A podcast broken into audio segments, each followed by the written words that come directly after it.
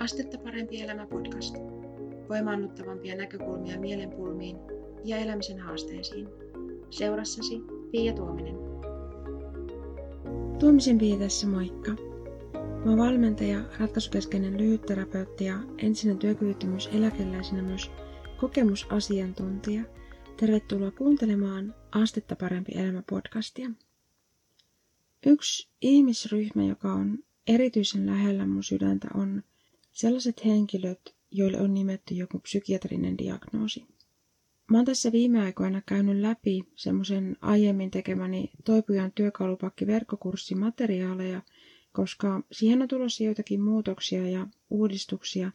Ja tosi paljon nyt on mun mielessä pyörinyt niin mielen hyvinvointiin ja pahoinvointiin liittyvät asiat. Oikeastaan erityisesti siltä kantilta, että millaisia mun mielestä vähän epäreilulta tuntuvia asioita mielenterveysalaan usein liittyy. Ja mä haluan niistä tänään sulle jutella. Ja nyt mä tiedän, että tämä aihe on sellainen, että todennäköisesti joku kiittää tästä jaksosta ja joku haukkuu ja joku suuttuu ja näin poispäin. Mutta mä haluan jo tässä vaiheessa sanoa, että et ei mahda mitään. Kun on jotain sellaista mielen päällä, josta sisin kokee oikeaksi puhua, vaikka aihe onkin haastava, niin puhuttava on. Entisenä eläkeläisenä ja entisenä psykiatrisena potilaana mä oon kokenut omakohtaisesti, että millaisia pulmia ja hankaluuksia vastaan voi tulla. Yksi asia, mistä mä oon tässä vuosien varrella varoitettu, on se, että ei kannattaisi kertoa omasta taustastani mitään. Varoittamisella mä en tarkoita tässä minkäänlaista uhkailua tai sellaista, vaan kyseessä on ollut hyvän tahtoinen neuvo, jonka tarkoituksena on ollut käsittääkseni suojata mua ja mun uskottavuutta. Mä kuuntelin tuossa Mad in America podcastia, jossa oli haastateltavana kliininen psykologi John Reed, ja hän siinä mainitsi, että useimmat meistä löytyy usealta psykiatrisen diagnoosijärjestelmän sivulta, ja hän kertoi, että hänellä on tapana sanoa, että jos sä et löydä itseäsi mistään sitä niin psykiatrian diagnoosijärjestelmästä, niin sit sun tosiaankin täytyy hankkia elämä. Tämä on kenties aika erilainen tapa katsoa tätä asiaa kuin miten ehkä yleisesti psykiatrisiin diagnooseihin suhtaudutaan. Psykiatrisissä diagnooseissa on sellainen hankala puoli, että ne voi kuulostaa tosi päteviltä ja tieteellisiltä, mutta ei ole puolueettomia testejä ja tutkimuskeinoja, esimerkiksi veri- tai virtsakokeita, joista me voitaisiin todeta, että jotkut diagnoosin kriteerit täyttyy ja jonkun toisen diagnoosin ei. Tästä aiheesta mä muuten puhun lisää sellaisessa videoluennossa kuin normaalia vai epänormaalia. Sä löydät siitä lisätietoja osoitteesta astettaparempielämä.fi kautta normaali. Yksi näihin diagnooseihin liittyvä epäreilu asia on se, että koska sellaiset puolueettomat testit puuttuu, niin diagnoosit on myös omiaan toimimaan ikään kuin linsseinä, joiden läpi ihmisen toimintaa voidaan tarkastella ja tulkita. Tämmöisenä linssinä, jonka läpi ihmistä katsotaan, ne on siis omiaan myös vääristämään sitä, miten diagnoosin saaneen toimintaa tulkitaan. On muitakin tapoja lähestyä mielenpulmia ja elämän hankaluuksia kuin se, että kyseessä on sairaus.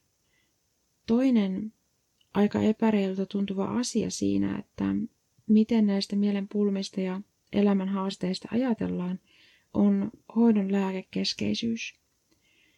Tähän liittyy montakin hankaluutta. Esimerkiksi se, että lääkkeen tai lääkkeiden sivuvaikutukset voidaan tulkita niin sanotusti sairauden pahenemiseksi. Vierotusasioissa on omat pulmansa. Onneksi esimerkiksi SSRI-lääkkeiden vierotuksen vaikeuksista on alettu enemmän puhua viime aikoina. On tärkeää, että SSRI-vierotukseen liittyvistä aiheista puhutaan, koska esimerkiksi vielä joitakin vuosia sitten, kun mä, mä itse lopetin masennuslääkityksen, niin mulla ei ollut tietoa tästä asiasta. Kun sitten oli vaikeita vierotusoireita ja mieliala romahti, niin mä ajattelin alkuun, että voi ei, suojasikohan se lääke minua sittenkin. Mutta onnekseni mä törmäsin silloin Aku Kopakkalan kirjaan Masennus, suuri serotoniinihuijaus, Ja luin siitä tästä asiasta, että usein kun pitkäaikaista lääkitystä alkaa lopettamaan, niin vierotusoireet tulkitaan herkästi masennuksen palaamiseksi, ikään kuin sairauden palaamiseksi. Silloin herkästi aloitetaan lääkitys uudestaan, jos ei tiedä näistä vierotusoireista. Sen takia on mun mielestä tosi hyvä asia, että näitä lääkityksen lopettamiseen ja ylipäänsä lääkityksen käyttämiseen liittyvistä pulmista on alettu puhua enemmän. Kolmas vähän sellainen epäreilulta tuntuva asia näissä mielenterveysasioissa, joista haluan tänään puhua, on niin sanotut sallitut toipumistavat. Tähän liittyen mä haluan puhua muutamista semmoisista oletuksista, joihin mä oon törmännyt. Esimerkiksi siis tällainen oletus, että jos toipuu ikään kuin jonkun muun asian avulla kuin virallisten hoitosuositusten mukaisesti hyväksyttyjen ja tehokkaina pidettyjen hoitomuotojen avulla, niin mä oon kohdannut sellaisen oletuksen, että no jos sä kerran toivuit jotenkin muuten kuin lääkityksen tai terapian avulla, niin ei sulla sitten varmastikaan kovin hankalaa ollutkaan. Ja me ollaan tajettu niin tottua tähän ajatukseen, että mielenpulmissa on kyse väistämättä sellaisesta kehoon liittyvästä toimintahäiriöstä, jolle me ei itse mitään voida, että, ja että toipuakseen tarvitsee väistämättä pitkälle kouluttautuneiden ammattilaisten apua. Ja nyt mä pyydän kuulemaan tämän viestin tarkkaan. Mä en tarkoita, että ei pidä hakea apua, kun sitä tarvitsee. Ja mä en tarkoita, ettei koskaan ikinä milloinkaan tulisi mitään lääkettä käyttää. Tai että tulisi etsiä joku muu keino toipua kuin hoitosuositusten mukaan tehokkaina pidetyt. Kyse on siitä, että mitä jos me ylipäänsä pidettäisiin mielemme avoinna sille, että kun joku on onnistunut toipumaan ilman noita asioita, onnistunut toipumaan jotenkin muutoin, niin ei vähäteltäisi sitä asiaa. Kenties meidän kannattaisi olla vähän kiinnostuneitakin siitä, että miten tämä henkilö on siinä onnistunut. Yksi näihin niin sanottuihin sallittuihin toipumistapoihin liittyvä ja samalla myös harmillinen asia on se, että entä jos ihminen esimerkiksi käy pitkän terapian ja hän voi sen jälkeenkin huonosti. Tilanne ei ehkä etene tai muutu parempaan suuntaan. Ja mä useamman kerran kuullut sellaisten henkilöiden, jotka on käynyt läpi pitkän terapian ja voi sen jälkeenkin huonosti, niin kuin kertovan siitä kokemuksestaan niin, että eilen on tavallaan niin kuin jäänyt sellainen käsitys, että mä taidan olla sitten vaan niin häiriintynyt, ettei mua voi auttaa. Sen sijaan, että mietittäisiin, että no olikohan kyseessä niin kuin hänelle sopiva jotenkin terapian muoto tai hänelle sopiva terapeutti tai mistä niin kuin muusta voisi olla jotenkin kyse, niin mun nähdäkseni aika monen kohdalla on sellaisen kokemuksen jälkeen hän toivoton olo – tavallaan, että no mä kävin sen pitkän terapiankin, mutta sekään ei auttanut, joten ei mua varmaan sitten voi auttaa. Näistä asioista halusin sulle tänään jutella. Näistä voisi puhua paljon syvällisemminkin ja pidempäänkin. Mä kuulisin mielellään, että mitä sä näistä asioista ajattelet. Ja mistä asioista sä ehkä haluaisit kuulla lisää joko näihin tämän päivän teemaan liittyvistä tai jostain muusta sun, sun mielen päällä olevasta asiasta, mitä sä haluaisit käsiteltävän tässä podcastissa.